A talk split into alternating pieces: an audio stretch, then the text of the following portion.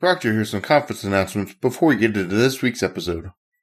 Lambda Days will be taking place on the 9th and 10th of February of 2017. Lambda Days is a one-of-a-kind experience in the functional world. The never-failing explosion of enthusiasm and talent is what gets them motivated to explore this amazing community and all of its potential. To Lambda Days, Scala, Erlang, Haskell, Elixir, F-Sharp, Lisp, Clojure, and many other emerging technologies are more than just languages. There are new perspectives on how to understand and tackle challenges of everyday work. Visit www.lambdadays.org to register and keep updated as information becomes available. And if you would like a discount code, email contact at functionalgeekery.com or DM at fngeekery on Twitter for a code to get 15% off ticket price. KatsConf 2 will be taking place in Dublin, Ireland on the 18th of February. KatsConf is a single track, not for profit conference with hands-on workshops. With an amazing lineup, it looks to be an exciting conference. Visit catsconf.com, that's K-A-T-S-C-O-N-F.com, for more information and to register.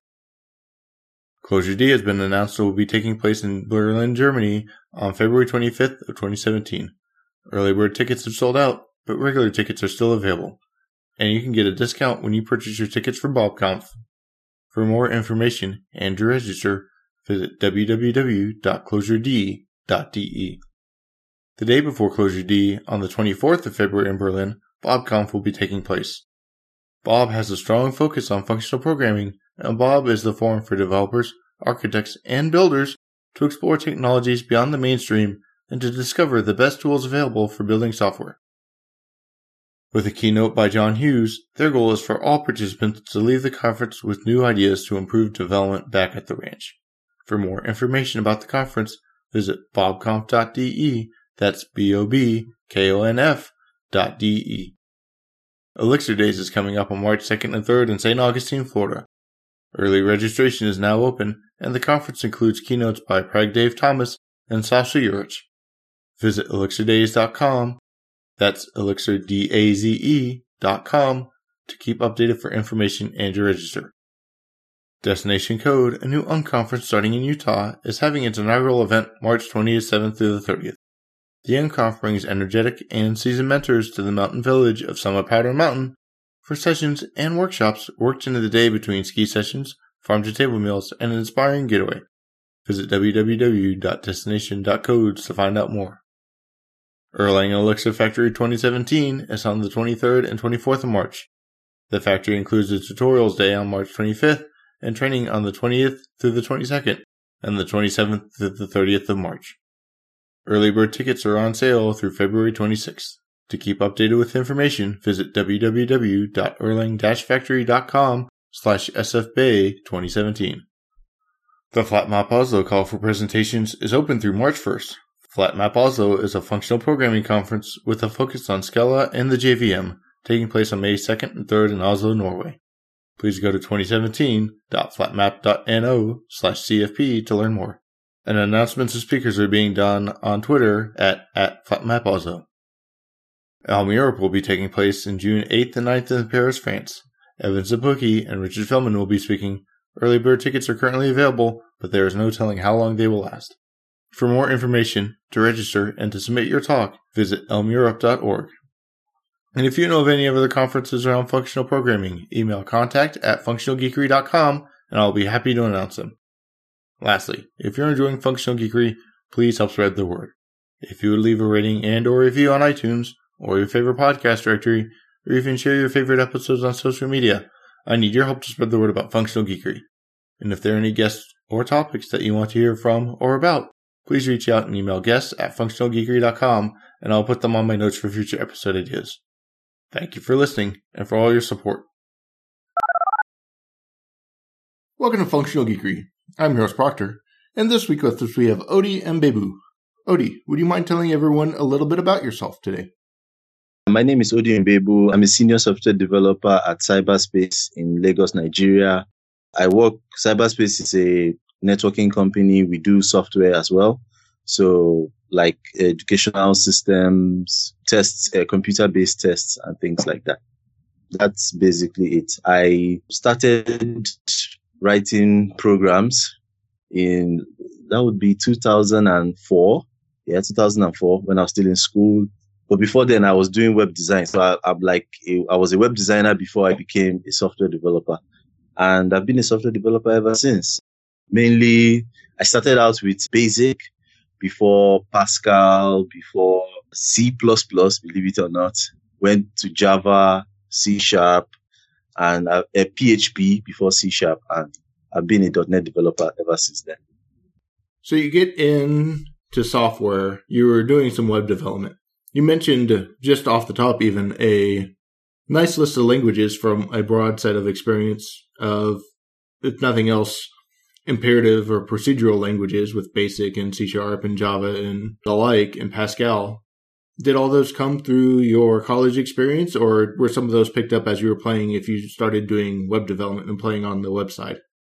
Okay, so most of them were from my college experience. The ones I did professionally were .NET, Java, and PHP. I did PHP. I did a lot of PHP. I'm not proud of it, and but yeah, it's a, it was an experience because coming from a web designer background, it was helpful to be able to like inject little scripts here and there to like add functionality, like adding dates and times to my website. So that was what got me interested. That and a little bit of JavaScript. So even up until now, I'm primarily a web developer, even though I do mobile development as well, specifically Android. Okay. So that's basically the things I do. And PHP doesn't seem to be anything to be ashamed of since it powers a huge, huge portion of the web. And I've only played a little bit with it, mainly, again, putting some scripts in with WordPress sites and having to help tweak super small stuff. But listening to some other podcasts, it sounds like it's come a long way from the early days, even. Yeah, yeah, it has. It has because like the last version of PHP I looked at, I saw a lot of improvements. They added closures to it. They have some cool libraries. So they kind of uh, broke away from the whole page lifecycle because before PHP scripts were tied to web pages. So now you can actually execute uh, like PHP from the command line, like Ruby or Node and so on and so forth. So yeah, it has, it has come a long way. It's just, it has a legacy that came before it. It's just too much, I guess. So it can't really break off from that there are a lot of mistakes that were made in the early days. Its design wasn't very cohesive. You had like five or six ways of doing certain things and, you know, a lot of other things. And you start getting in and you make the transition from PHP, do some Java, you're in .NET, and you pick up F Sharp. Was F Sharp your first functional programming experience? And what was the thing that helped put that on the radar Okay, so I think this is very interesting because there are some people who see a functional language like F sharp or Haskell and immediately fall in love with it. They immediately get why it exists and they just run along with it. I'm not one of those people. It took me a while to really like F sharp, but once I did, once I got over the hump, it was just, you know, smooth sailing. And part of the reason why I feel like I want to be active in the community is to help other people like me get over that hump as well. So how I got into it, my first functional language is, believe it or not, JavaScript. I remember the first time I saw a function inside a function in JavaScript and my brain could not compute. I was like, what, what is going on? Does, is the outer function trying to call, uh, you know, it was just very confusing for me. But after I got into the idea that, okay, you can assign functions to values in JavaScript, it kind of became natural, right? So when I now finally, when C Sharp 3.5 now added the lambda expressions and funcs, I started to see the importance of using functions as values. That was like my first functional language and the first idea of functional programming. I, I you know, at the time, I didn't even know it was called functional programming. I just knew that there's this funny thing that JavaScript does with uh, functions. But anyway, fast forward to 2013. I used to have, right now, I don't have that commute anymore, but I used to have a two hour commute from my house at very far away. And that was every day going and coming, two hours going, two hours coming back from work. So because the traffic in Lagos is very terrible. So, but what happened was I started listening to podcasts just out of, at least let me be doing something productive during my commute. And the next thing was I used to listen to .NET Rocks, and they brought uh, Yan Cui. You've had him as a guest on your show, right? Yeah, I've had Yan.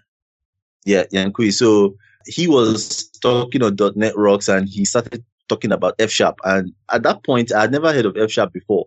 So I started wondering that, okay, what the uh, C Sharp does everything I want. Why would I want yet another language? And he pretty much sold the language. He said, this is it.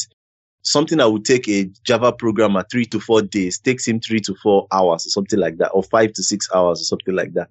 And I was blown away and I was like, I really need to see this F sharp. I've heard a lot of hype about it and stuff like that. But the first thing I noticed when I saw the syntax of F sharp was it looked weird and cryptic to me. I just couldn't understand it. And immediately I would swear off the language. I would be like, ah, I'm never touching that F sharp. I'm never touching this functional programming. I don't understand it. And it's for maths people. I've heard that myth before. It's for maths and data scientists. So as the years went by, the .NET Rocks people, I was watching talks from Rachel Reese, from Don Syme, from Thomas Petricek, and you know, the F Sharp community. Every so often I will stumble upon a talk where they would discuss F Sharp and everything. But it wasn't until I saw there was a video I saw by Ben Albahari. I think it's is it Joseph Albahari or Ben Albahari? I can't remember the particular one. I'll send you the links so you can add them to the show notes. That talk really changed my perspective because what he did was he tried to explain functional programming, but purely from the perspective of a C sharp programmer would understand. So in other words, he used C sharp constructs to like explain the core tenets of functional programming. He even explained, even all the way to monads. He explained monads, he explained functions, he explained laziness and all those kind of things. And it was at that point where, and I remember at the beginning of the talk, he talked about a power continuum, a power spectrum between the most powerful languages and the least powerful languages. And when he was saying that if I were to pick the most powerful language today, I was expecting him to say C sharp. He said Haskell. And I was like, Haskell? What's this Haskell you speak of? And I was like, okay, I'll look at this Haskell later. But he now said that C sharp would, uh, Java would be in the middle and C sharp would be slightly more powerful than Java. And I started to ask myself, what's this functional programming he's talking about? Like, I don't guess why he would assume that functional programming is the next evolution of object oriented. So, but in the talk, he goes on to explain how you move away from giving the machine instructions to describing your problem and allowing the machine figure out how to tackle your problem and so on and so forth. But ultimately, it was after I watched that talk that I realized that functional programming is a serious field and it actually has a lot of potential than object oriented because he explained like with respect to parallelism, with respect to the multi-core world we are moving into. And that's when I now took a, a serious interest in functional programming. So I now started, you know, taking tutorials on Haskell and man, it was a very steep climb.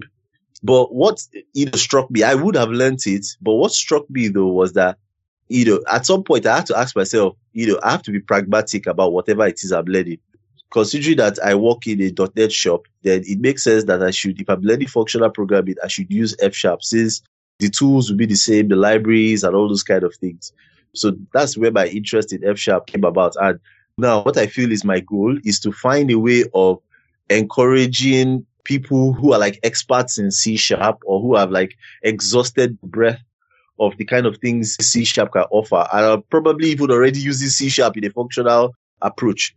So my goal is to help those people see that F sharp is actually the next evolution for them in terms of skills and whatnot. So you have a little bit of background with functional programming, as you say, through your JavaScript and the functional programming, probably more of functions as first class data constructs. And then you see this talk about C sharp and functional programming explained in C sharp terms that drives you to start looking at Haskell and eventually F sharp as well for the pragmatic side. But what were some of those things that kind of clicked as you're watching this presentation talking about functional programming in C sharp? Was there any scars that you had from doing your PHP or Java or C sharp that when you saw this and said, oh, I could do that in C sharp and it would actually solve my problems, much less move over to a language which would eradicate some of those problems anyway. But what were some of those things that kind of appealed and said, yes, this is something I want to dig in deeper to, other than just other people saying, this makes me more efficient? Yes, yes. I have even a very good example of that. Well, I work in an enterprise, what's considered an enterprise anyway.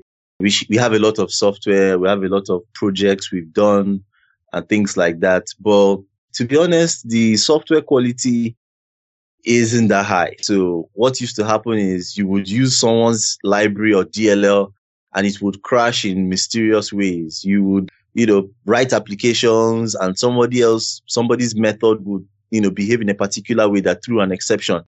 And you may be having a drink on Saturday and all of a sudden you get a, a call that, ah, an exception has been thrown and all those kind of things, all because someone threw an exception and didn't catch it or he didn't foresee something and the case may be. So when I moved into the company, we inherited a lot of legacy code, and th- those legacy code were very uh, volatile. So initially, we had to come to a consensus and say, okay, fine. Rather than just wiring up code together and the code would just be throwing exceptions randomly, let us all follow a particular interface or an agreement that your functions, instead of returning the original value, they should return an operation of something you know, an object that wraps around the value. That object will tell you whether or not the method call was successful.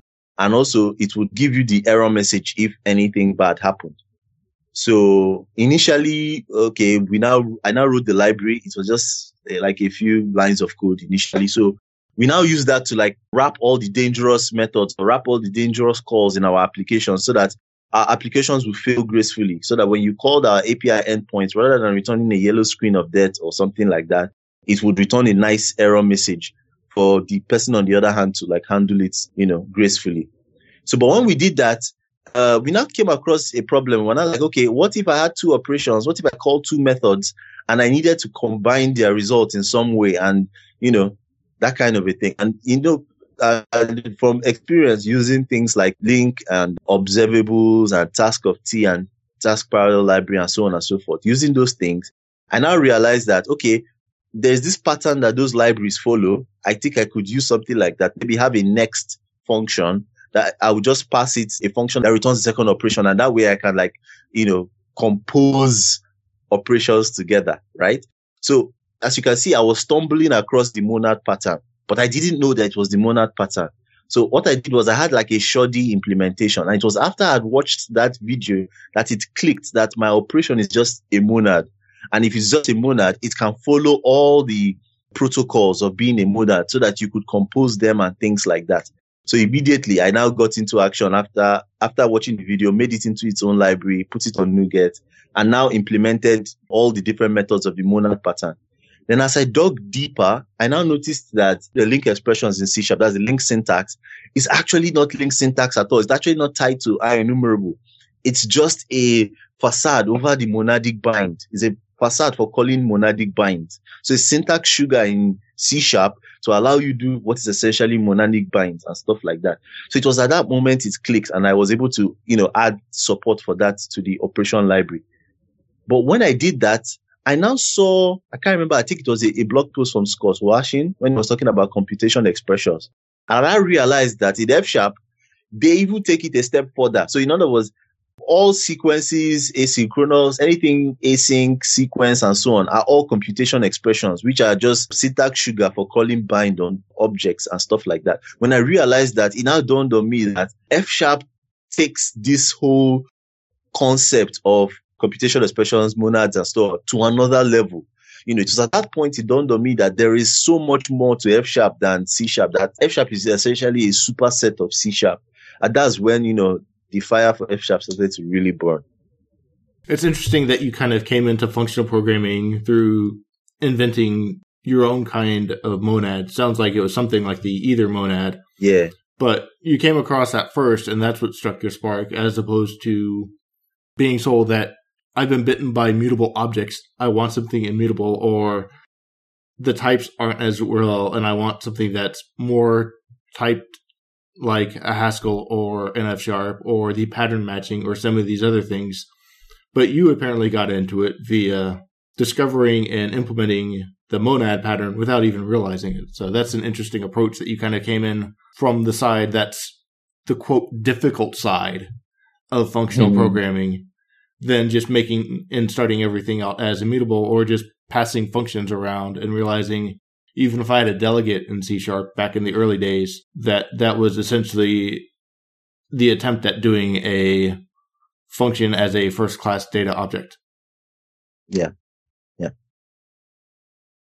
So you pick that up, you get that information, you start seeing all this. You said you started looking into Haskell. What was the first steps of saying, I see the power here. I'm falling in love with some of these ideas because I've already kind of had it click.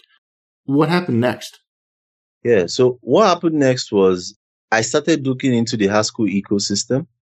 And you know, a language is beyond just the tools. It's just, it's beyond just the language itself. You have the tools, you have the ecosystem, you have the libraries, you have the skill sets, and so on and so forth. So what ended up happening was, okay, I started looking at Haskell. I got a book on it. I started reading it. Um, I even learned how to use like Cabal and all those stuff. And I actually downloaded Leksah, the Haskell IDE. I started playing around with it and stuff like that. But what happened was I have to work, right? And as I'm doing my work in my office, I'm busy doing this uh, Haskell thing and I don't know how to introduce it to my work or find a way of really, it's like, it's almost like the knowledge I was gaining, I couldn't really apply it, you know? So I was like, okay, maybe what I should do is let me first learn F sharp. Then from there, like move on to Haskell and all that. So, but what struck me about Haskell though was I am actually a, a big fan of type safety. And I saw that the Haskell compiler is like, that thing is a work of art, to put it lightly, because I think the language with the compiler together, they are like a very strong team to the point where it catches a lot of things at compile time that the chances that you would have a runtime exception is really, really low compared to like C sharp or languages we are used to. So that's what, that was the thing that actually, you know, got me interested in Haskell, really. But why I didn't, you know, pursue it further was because it was a different syntax. It would, be learning a new library, having a new tool chain and all those kind of things. And I wanted something that I could easily apply right now, like, you know, uh, stuff like that. So that's, that's basically what happened. And how much time did you spend with Haskell as you were starting to dig in and learn these lessons before you said, I like this. There's something here, but I'm not going to be able to take advantage of everything I'm learning. I need to look at F sharp. Yeah. So I had played around with Haskell for like two, three weeks. In fact, there's a video on YouTube. I don't know if I, I can find it later, but it was like an hour long. And that video takes you through Haskell like a blitz from starts from zero to hero. So it starts from the very beginning. It explains the Haskell language, the syntax, how to do pattern matching and all those other stuff. But the way I learned things, I learned things by doing them. So I needed a project I could do that while I'm doing this, I'm learning the language as well. But there will be no motivation to do the project if I couldn't immediately apply the things I learned from the project. So that was basically what happened. So I now decided, okay, let me look at F sharp first. Then maybe by the time I master F sharp, I can now go back to Haskell. At that point, I would have a stronger footing in functional programming to take Haskell on. And so you jump into F sharp, you start digging in, you start learning this.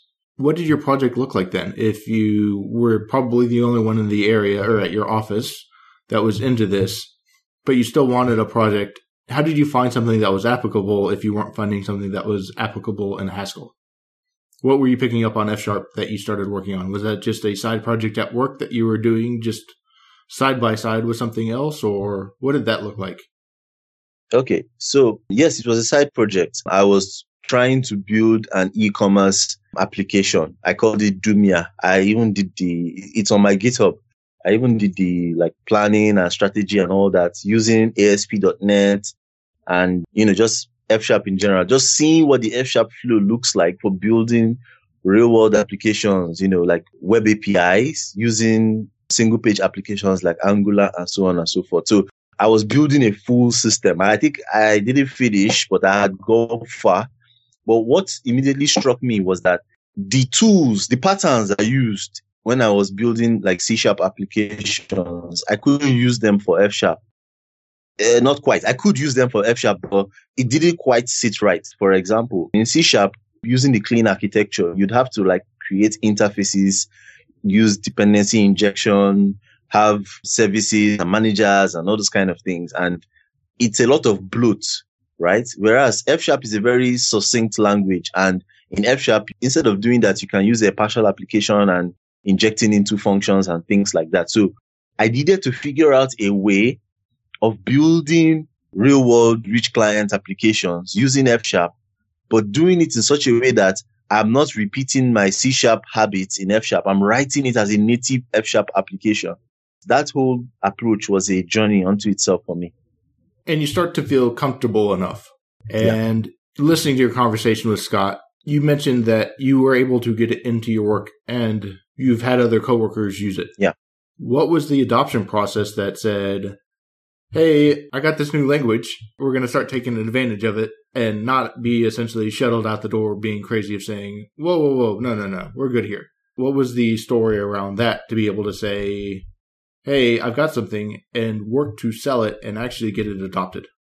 Yeah. So the process of that was very difficult to say the least because there is this article. I think uh, I can't remember who wrote it. The title of the article is kind of link baity sort of, but it's related to what the article was talking about, which is why your F sharp evangelism is not working. And essentially the post boiled down to the fact that C sharp is good enough for pragmatists not to jump on it, right? So in every culture, in every group, you have the early adopters, you have the pragmatists, you have the, I can't remember the other group, and you have the laggards or so. So the pragmatists, you need enough pragmatists to jump on your platform for your platform to become mainstream, right? So the pragmatists in my office, when I showed them F sharp, they were like, no, we're good. We have C sharp already. I had to explain to them using things, showing them things like property based tests. Because I, think I've seen that test is a really neat way of introducing F sharp into a system. I started by rewriting most of the tests using F sharp and making them property based tests. I also had to show them like the succinctness of F sharp. So I would re-implement certain things, right? Certain DLLs that we had used like massive amounts of code to do. I would re-implement them in F sharp. And by the time they saw that, oh, this is far more succinct. This is something that we can plug in and use. This doesn't require us to go and start learning a new language or, you know, changing our tool stack. That was what, you know, helped the adoption, you know. So a lot of times we in the F sharp community, we like the new and shiny.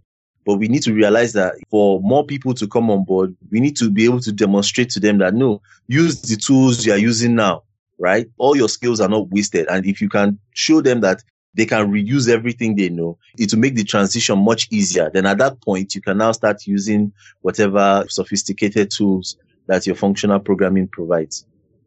So property based testing, I've heard is one of those hooks, as you mentioned. You've also shown the conciseness can become appealing depending on if people have your first gut reaction of, oh, I'm not sure about the syntax and can actually get over that. What were some of the other approaches? Did you use something else like you got approached to with that video of saying, here's some C sharp stuff that we can do, but like here's how it translates into this based off your coworkers, scholars, and experiences and things they were complaining about? Were there certain things that help make the F sharp sale easier in that sense as well? Yes, yes, yes. I think I was kind of lucky, right? Because like I was telling Scott, right, we built a real time system, a very massive computer based test that was for the whole nation.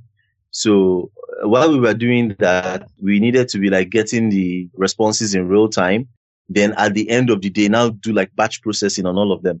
So that experience was a harrowing experience because we now realized that essentially just you know all the buzzwords you hear about functional programming that oh immutability is important or this is important or that's important. We were actually burnt by them before we as a team now realized that okay immutability is important. We need to figure out how to do immutability properly. We need to start looking into actor models and frameworks and things like that. So when i was bringing f sharp to them i was coming at them from the perspective of we have stretched c sharp to the limit of what we can do here are some things we can do in F sharp, like using Akka.NET in F sharp to serialize actors and transfer them, or using, in fact, this was a big one, using F sharp to write DSLs. Because for, for example, we got to, there was a project we were doing for a school, for a group of schools, where each school had certain rules for promoting students. And those rules varied wildly. So, and you had no way of knowing what rule a school would prefer. And the school may want to change their rules dynamically. So we try to figure out how to hard code those rules as text and store them somewhere, maybe a database file system or something like that, so that the school could change them, right? So initially we tried to use the expression trees, expression trees in uh, C sharp to accomplish that, but it was a messy hack, you know. But by the time I saw Phil, I think it was Phil Trelford's uh, talk on using F sharp to write DSLs and how incredibly easy it was, I was able to like tell them that look, this part of the application we should write it in F sharp because it's uh, you know we can easily declare our DSL for defining the rules for promotion and then use F sharp code. We have to compile those rules and now use those rules to now perform promotions and things like that. So it's those niche areas that I was able to like show them that look, the existing tools can do the work, but it is a lot of work as opposed to using something like F sharp and getting it out the door quickly. And you mentioned Akka in there and specifically Akka.net.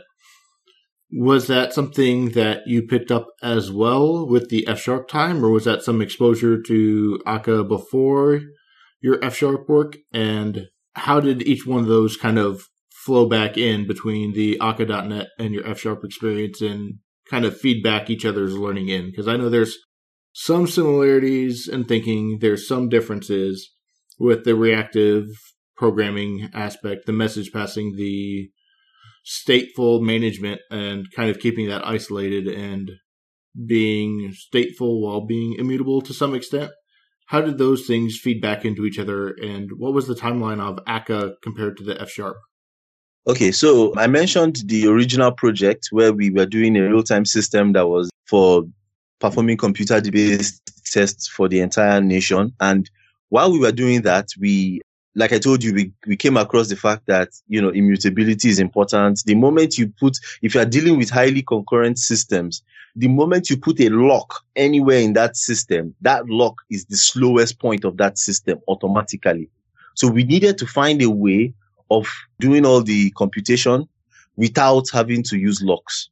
So at that point, we started looking for different solutions. And that was when we came across Akka.net. And when we came across Akka.net, reading the history, found out that, okay, it's a port of Akka from the JVM, which uh, was written in Scala, you know, a functional language. So at that point, you know, that was when the reputation of functional languages started to rise in my company, really. That was even before I had, you know, started taking F sharp seriously and all that. And so Akka was a little bit before you took F sharp. Once you started playing with F sharp, taking it seriously and feeding it back in, how did the Akka.net learnings feed into your F sharp? And then once you learned F sharp, how did you feed that back into the Akka.net learnings? So the Akka.net didn't really feed into the F sharp because most of the Akka.net implementations we had were just C sharp based. But, you know, I'm a huge fan of uh, Akka.net because that was what actually, it did what is essentially a miracle because then processing when we were, when the initial implementation we had for the, like that was like two years ago, it was taking six hours plus to process those gigs of information. And what we now, and you know, of course, the clients needed the results to be sent that day. Because of that, our client was not happy stuff like that. But the moment we now realize that, okay, rather than using a database to store our state, let us instead keep our state in the Akka system and save them to raw files. And after we save them to raw files, we will now use, we have a service, we have an, an Akka actor that will just sweep that information using bulk insert into the database. So it wasn't until we did that that our you know processing time dropped from that six hours to about 25 minutes. Don't imagine. So it was a huge boost for us, right? So at that point, selling Akka was like a, you know, a, what's the word now? He was a hero, essentially. So, but by the time I was able to like tell them that, oh, look, the original Akka was written in Scala, that now, you know, helped, you know, change the perception of functional programming in my office. And if you pick up Akka first and you learn F sharp, and I've heard that the Akka.net side plays really nicely with F sharp. What were some of those things that changed if you were able to take advantage of the benefits of F sharp tied with the Akka? and how you approached using the Akka.net and the rest of the code because you were now using F sharp with it? Yeah, that's a great question because the F sharp, I don't know how the Akka team did it, but somehow the F sharp API is way more powerful than the C sharp API for Akka.net. So with Akka.net in the C sharp API, you essentially create what is a class that inherits from a receive actor and you just specify the messages you want to receive and that's it. You have no control over how the messages are sent and all those kind of things.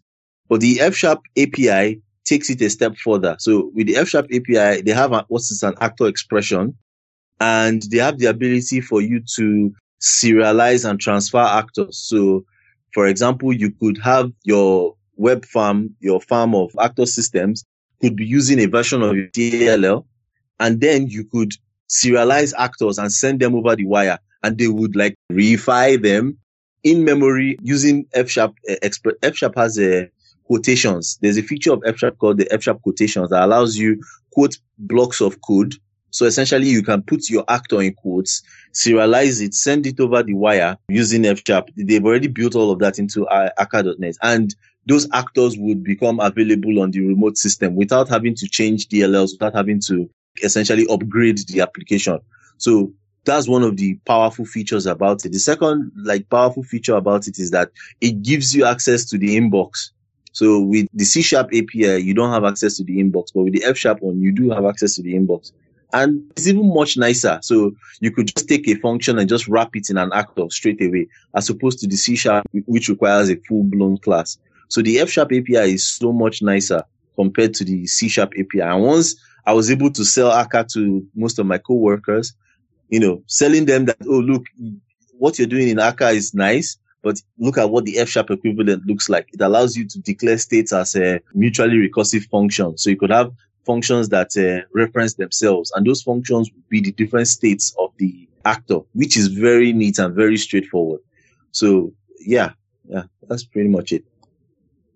And I believe in your conversation you mentioned you had a coworker with some Erlang experience and with the functional programming experience. If you had that coworker and he was talking about his Erlang experience and functional programming experience, how much of that helped feed in as you were learning this stuff and even taking advantage of the Akka.net stuff if it's very similar? And because I be- believe you've also mentioned something about maintaining state and not needing to actually persist to a database. And if you're kind of doing that with the Akka, that sounds something that's very Erlang-ish. Is you don't need a database if you can just hold everything in your actors. How much of that stuff that you got from this coworker helped feed into your learnings of F Sharp or even Akka.net? Okay, so actually the first coworker I worked with who was looking at Erlang, that was actually at my previous place of work. So he was the one that first mentioned functional programming. You know, up until that point, I had never heard of functional programming before. So he was the one who said, there's this thing, uh, Erlang is a functional program and that he's looking into it. And I was like, why? What are you doing it for? And, you know, he explained that it is a completely different way of thinking. And, you know, that was what like, you know, got my fascination. Like, okay, this functional programming is sounding interesting.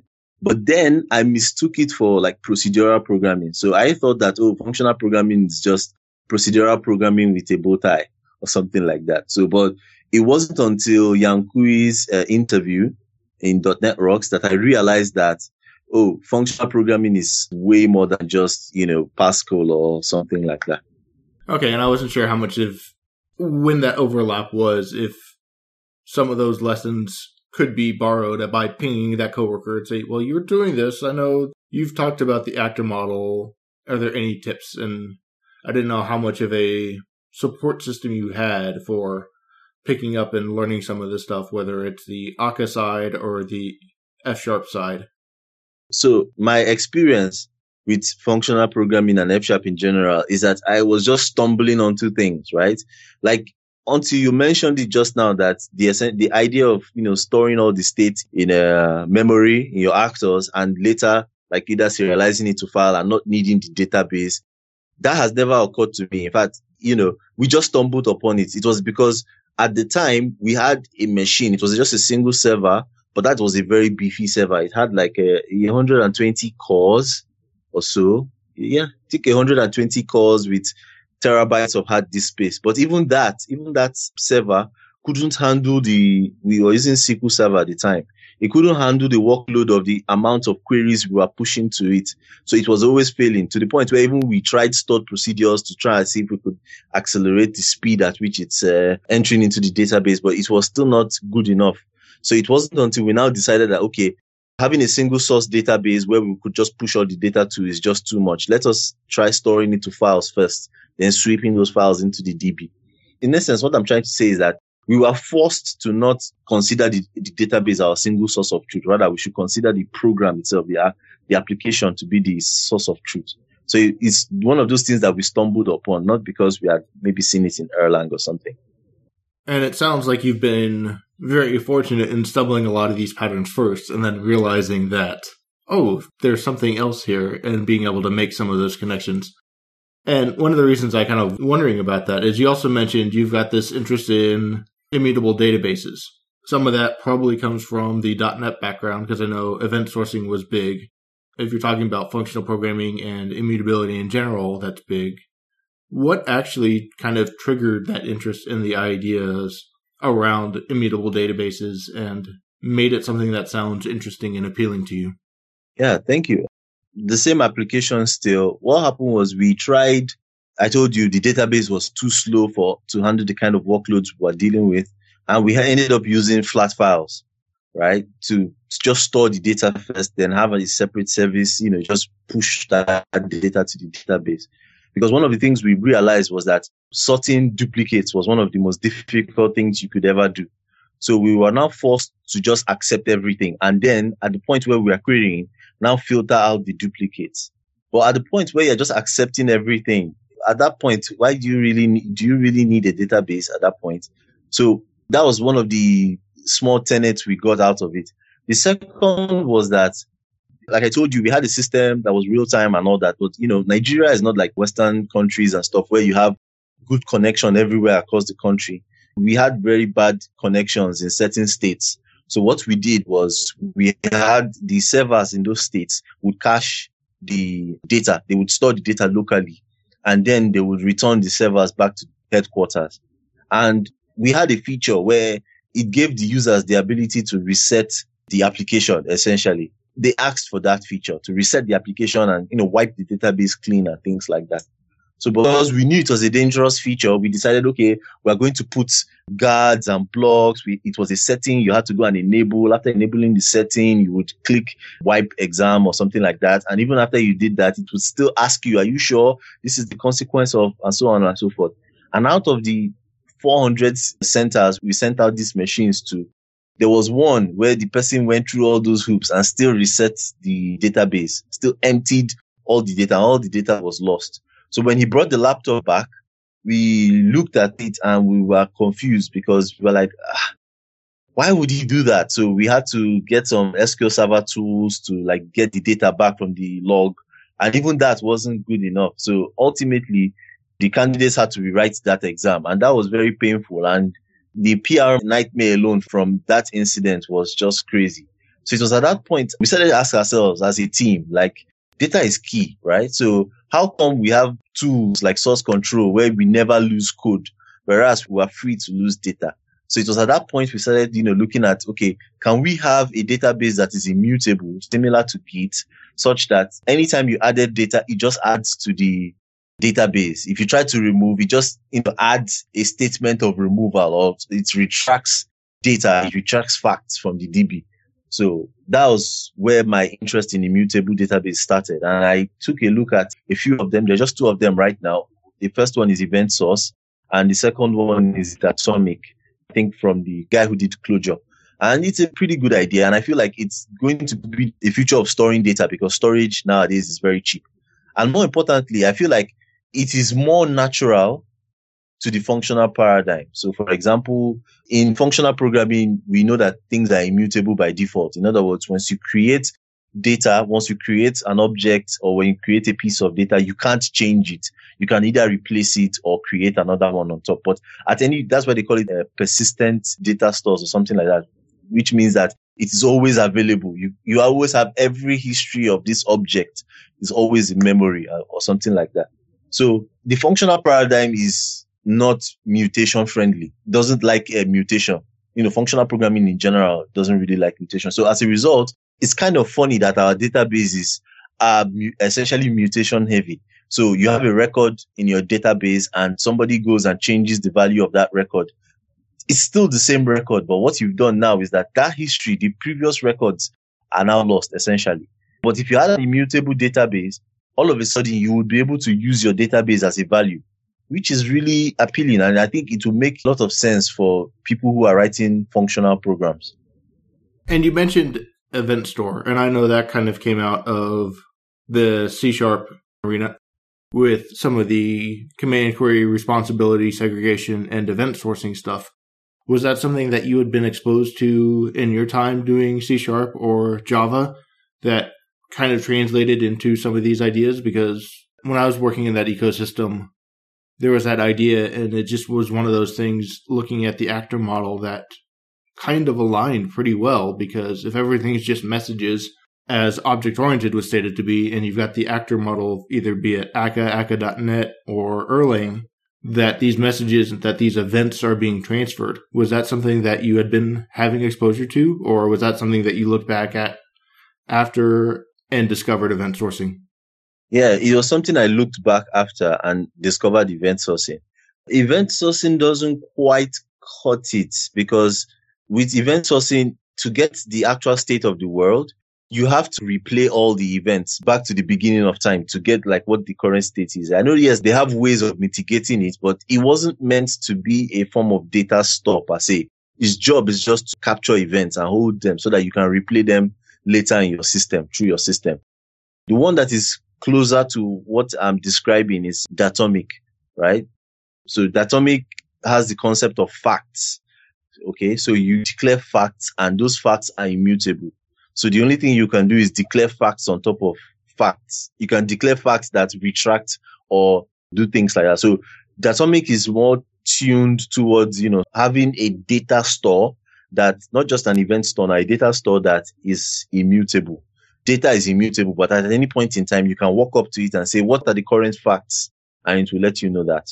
Part of that is I asked because you brought up the relation to Git and other source control mechanisms is that something that after you started getting more familiar with this functional programming changed the way and changed your understanding of source control and things like Git and potentially Mercurial, or did you have a good understanding before that? And then that might have helped piggyback some of your start with some of these functional programming ideas. And as you mentioned, if we can do this for our code, why can't we do this for our database? Where was that relation between realizing that you've got this data store for your file system with Git that's immutable and immutable objects and immutable data structures and tying that in with the immutable database. How did those kind of all feed back between each other? Yeah, I think it was a mixture of playing around with Git and the whole Akka.net approach to concurrency, which is that in Akka.net, you don't lock anything. Rather, you have an actor who has serial access to the resource that you are trying to lock. So let's assume I have a record in my database that refers to a single object and I wanted to change that record, you know, over time. I would send messages to that actor and the actor would be responsible for changing that record. So it was that idea of having concurrency without locks and looking at the Git file system and how it uses, you know, that approach with immutability that got me thinking. But it was the moment we had this incident where someone went and just wiped the database clean and we couldn't get data back that it, it now dawned on us that data is sacred and no matter what as developers we should never lose sight of that for example somebody could change her last name okay maybe she got married or something and it has actually caused problems before because maybe she goes to the bank and they see that oh this your last name is not or you change your account and they see that oh this your account is a new account? Are you trying to be fraudulent or things like that? There are scenarios like that. So, but I think it took the period of looking at Git, looking at the file system, looking at how Akka.net handles concurrency, and then having an incident to realize that this is a serious issue that I think we as a developer community need to work on and fix. And in the pre call, you kind of mentioned that one of your wishes for the future would be to be able to see more of these immutable databases. What are you thinking around that? Is that something that you're just hoping people out there realize the value of it, realize that the storage is getting cheap now and it becomes something that people realize as an option or what do you see for the future around this as just someone who's looking towards these ideas and seeing coworkers and whether or not they realize the benefit of some of these ideas? Okay, yeah, yeah. I, like I said, I looked at a few of them. I looked at Datomic and it's, it's a pretty good tool, but it's not open source and it didn't quite, it's not really the money because, you know, I could just walk up to a manager in my office and tell them, Oh, we need this immutable database and the company would pay for it. So it was, it wasn't like I was paying for it from my own purse or something like that, but it didn't quite fit the kind of applications we're trying to build and it's Clojure heavy essentially. So the only way you'd be able to consume it over .NET is to use a REST API. So like I said, what I would want is something like maybe MongoDB or something to have like a, a Mongo-ish interface that I could just walk up to a collection, ask it for a particular document and it would return that document and that document was immutable. So every time there was a change to that document, I would get a brand new document. So that's my actual vision for something like that. And I actually plan on writing that application. In fact, if me and a few of my coworkers, we are looking at doing the preliminary work. Writing a database is not a small task. And we don't even know if we have the experience or capability to do it. But it's one of the things that I want to see if I can just start up something, you know, start up the conversation or come up with a prototype or a demo and see how it goes from there. And then that leads into you started introducing F sharp into your work environment. You've got stuff out in production. What is the community in your local area look like as far as interest? And you mentioned as well thinking about meetups and what are you doing to help? I know you're putting blogs and stuff out there for a larger community, but is there any interest in the community where you are? Because I know certain cities, even over here in the States, have certain profiles of the businesses that they run and what languages they like to look at and how willing and accepting they are. What's the community look like where you are for building a community of people in a larger set than just the handful of people at your company that have now adopted F Sharp to help spread the word where you are? Yeah, yeah. Again, the community that we have here in Lagos is is also, you know, organic. It's mainly most of my friends. We have a a group on Facebook, Coders Lounge, where we just hang out, just talk about technology and stuff. And I introduced it there. So a lot of them have been like interested, talking to me about it. Oh, this F sharp, we've seen it and so on and so forth. So along that line, I started thinking of, okay, maybe we should have a meetup sometime where we can sit down, go through some code katas, you know, work on F sharp in problems and so on and so forth. But like I told you, Lagos is a different beast entirely. And most of these people have two hour commutes on a daily basis. And their Saturdays and Sundays are also packed. So organizing a meetup has been challenging, but I'm looking at maybe in 2017 next year to come up with a webinar or something like that where we can all sit down or hang out or connect and you know just talk about F sharp, talk about the challenges people are facing in F sharp, talk about adopting F sharp in their workplaces and things like that. Some of that is just the general community building because you've got companies that are either very Java centric or very .NET centric, or some of them are Ruby communities or still PHP communities or whatever the language is, and just being able to break that through and build that community in your area. So it may be worth getting you back on to share some of those lessons of just when you have people who are crunched for time, how you fit that in, how you make it available. But one to at least see how that was looking from your perspective because there's some of those lessons from wherever you are. So we're coming up on time, but is there anything that we haven't covered that you at least want to raise attention to or that you think we should let the audience know about in general? Well, right now, you know, what interests me a lot about F Sharp is actually .NET Core. Uh, and I would like us to talk about it a bit because I feel like it has the potential to really take off because apparently, you know, I don't know if you've been noticing, but you know, there's like the, there's a new Microsoft now. It's not the same Microsoft of five, ten years ago. And that new Microsoft is the one pushing .NET Core. And from the performance things we've seen about it, from the little things I've seen about it, I'm really excited about it. Yeah, the people in the F Sharp community aren't that, you know, eager to jump on it and for good reason because you know, Microsoft is C sharp centric at the moment and they make a lot of changes to the platform. So probably when the platform has stabilized, F sharp is, F sharp development is going to take off on .NET Core. But the interesting part with .NET Core is that it levels the playing field essentially, which is going to make my job easier as someone who is trying to introduce people to F sharp and stuff like that. Is that it levels the playing field because now the tooling and stuff have been removed from Visual Studio and are now command line based like Node and so on and so forth. So from a tooling perspective, in terms of the commands you are using and the compiler and stuff like that, F sharp and C sharp are on the same level. So it's now a question of language. And I'm pretty confident that if it's a discussion on language, F sharp will always come out on top. But that idea of, okay, now, because part of the problem with F sharp currently is that Microsoft does a lot of uh, improvements to C sharp and even though, yes, the F Sharp community, and that's another thing I think I need to point out that the F Sharp community is very separate from Microsoft. In fact, Microsoft has little effect. They still are the major contributors, but most of the things that happen in the F community are, are, are the community themselves. But I think like moving into .NET Core is going to really increase F Sharp adoption because most people are going to now see that, okay, every improvement that is added to .NET affects all languages in .NET, not just C Sharp.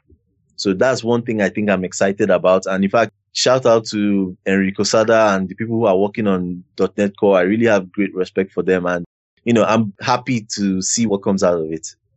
So is that one of those things that it's mainly going to be the features that are coming into core and being put on core that you think is going to help drive the adoption of F Sharp? Or is it some of the multi-platform support that they're advocating with .NET Core where the goal is at least that it can run on a Linux system, an OS 10 system, a Windows system. It starts to become platform independent and you start to have a better portable virtual machine like the Java ecosystem has. So is where does that fit in with adoption of F Sharp or is it mainly just the tooling and the libraries around .NET Core then? Yeah, yeah, it's a little bit of both. .NET Core is obviously where Microsoft is putting a lot of their efforts into. So ASP.NET Core is built primarily for .NET Core. But what I think is impressive or what I think is going to really play out in the long run is that there is a lot of .NET Core is very open. So it wasn't like an afterthought. It wasn't like they did it on Windows, then they just ported it to Mac and Linux. They built it from scratch. It's a complete rewrite of .NET from scratch built cross-platform and the tooling support are now built to be language agnostic. So there is nothing, the ASP.NET tooling, the command line stuff, there is nothing about it that is .NET, that is C sharp centric. Everything there also works for F sharp equally. And if other languages were to come on board, it would work perfectly for them as well. So I think that's where we are going to see a lot of improvements, a lot of innovation happening in that space in the next few days. In fact, I don't know if you heard about it, but Samsung is now part of the .NET Foundation, and most of their and their Tizen OS is now going to run .NET Core, which now extends the reach of F Sharp. So you could use F Sharp to write mobile applications like Scott Nimrod does, or you could use it to write TV applications, you know, whatever. So the reach of .NET Core is going to, in the next coming years, is going to be significant, in my opinion. And so you're thinking it's the wider adoption of the .NET Core that's going to help open up the adoption and maybe you're going to pull in new people and they're not going to default to C sharp. They might default to F sharp then because you start getting Linux people or OS 10 people as well starts to be able to take advantage of this and say, well, if I've got these X number of languages to choose from, I'm not going to be one of the pragmatists who already knows C sharp if I'm going to be learning something new, I might as well pick up F sharp kind of thing. Exactly. Exactly. So since we're at time, and I don't want to take too much of your time because you're getting into the evenings because we're offset at this point, but I don't want to take up much more of your evening. Is there anything that you want to make mention to? Is there anything you want to plug? You're talking about some of this stuff. Where are some resources that people can find you and find references and resources for anybody who's out there with F Sharp, either from you or from anybody in general that they think are valuable? And then where can people find you online? Okay, so my blog, I have a blog because, like I told you, my goal is to get as many pragmatists to try out F sharp as possible. So I have a blog where I describe, write about some of the ways of getting into F sharp if you're a pragmatist, if you're just someone who's not interested in academic exercises, you just want to get your hand wet with functional programming and stuff. So my blog is uh, medium.com slash real world F sharp. The real world F sharp is in, it has hyphens in between them. So that's essentially where I put all my blog posts on the ideas of, okay, this is how you create an application in F sharp. This is how you run migrations, do database stuff, you know, just mundane things are the things I put on there. There is my Twitter handle at odtrice. I tweet mostly on things of F sharp, although once in a while I can tweet other things too, because I do Android development and web development as well. I think that's all. My Twitter is fine. And I'll get those and some of those other links that you mentioned in the show notes for the other resources that people can find to get a good overview of some of that F sharp stuff and see what triggered your interest and maybe that it might trigger them if they're listening and are looking to figure out how to either adopt it themselves or sell it into their organization by having those resources for others. I'd like to give a giant thank you to David Belcher for the logo. And once again, thank you, Ody, for taking your time to join me today. It was a pleasure talking with you, and I am definitely sure we'll have to get you on in the future to give a recap of how you find F Sharp and building the community from just your handful of friends that are interested into making this something and helping to bring it along to others, whether or not it's your friends introducing it to their companies or any other future companies in the road to see how that progress of helping spread the word of F Sharp is going locally and how you found F Sharp being picked up globally, even as a part of the larger community. So thanks for taking your time to join me. It was a pleasure talking to you and very interesting getting to dig into some of your stories and figure out some of those lessons we can learn from introducing some of these languages in at work. Until next time, this has been Functional Geekery.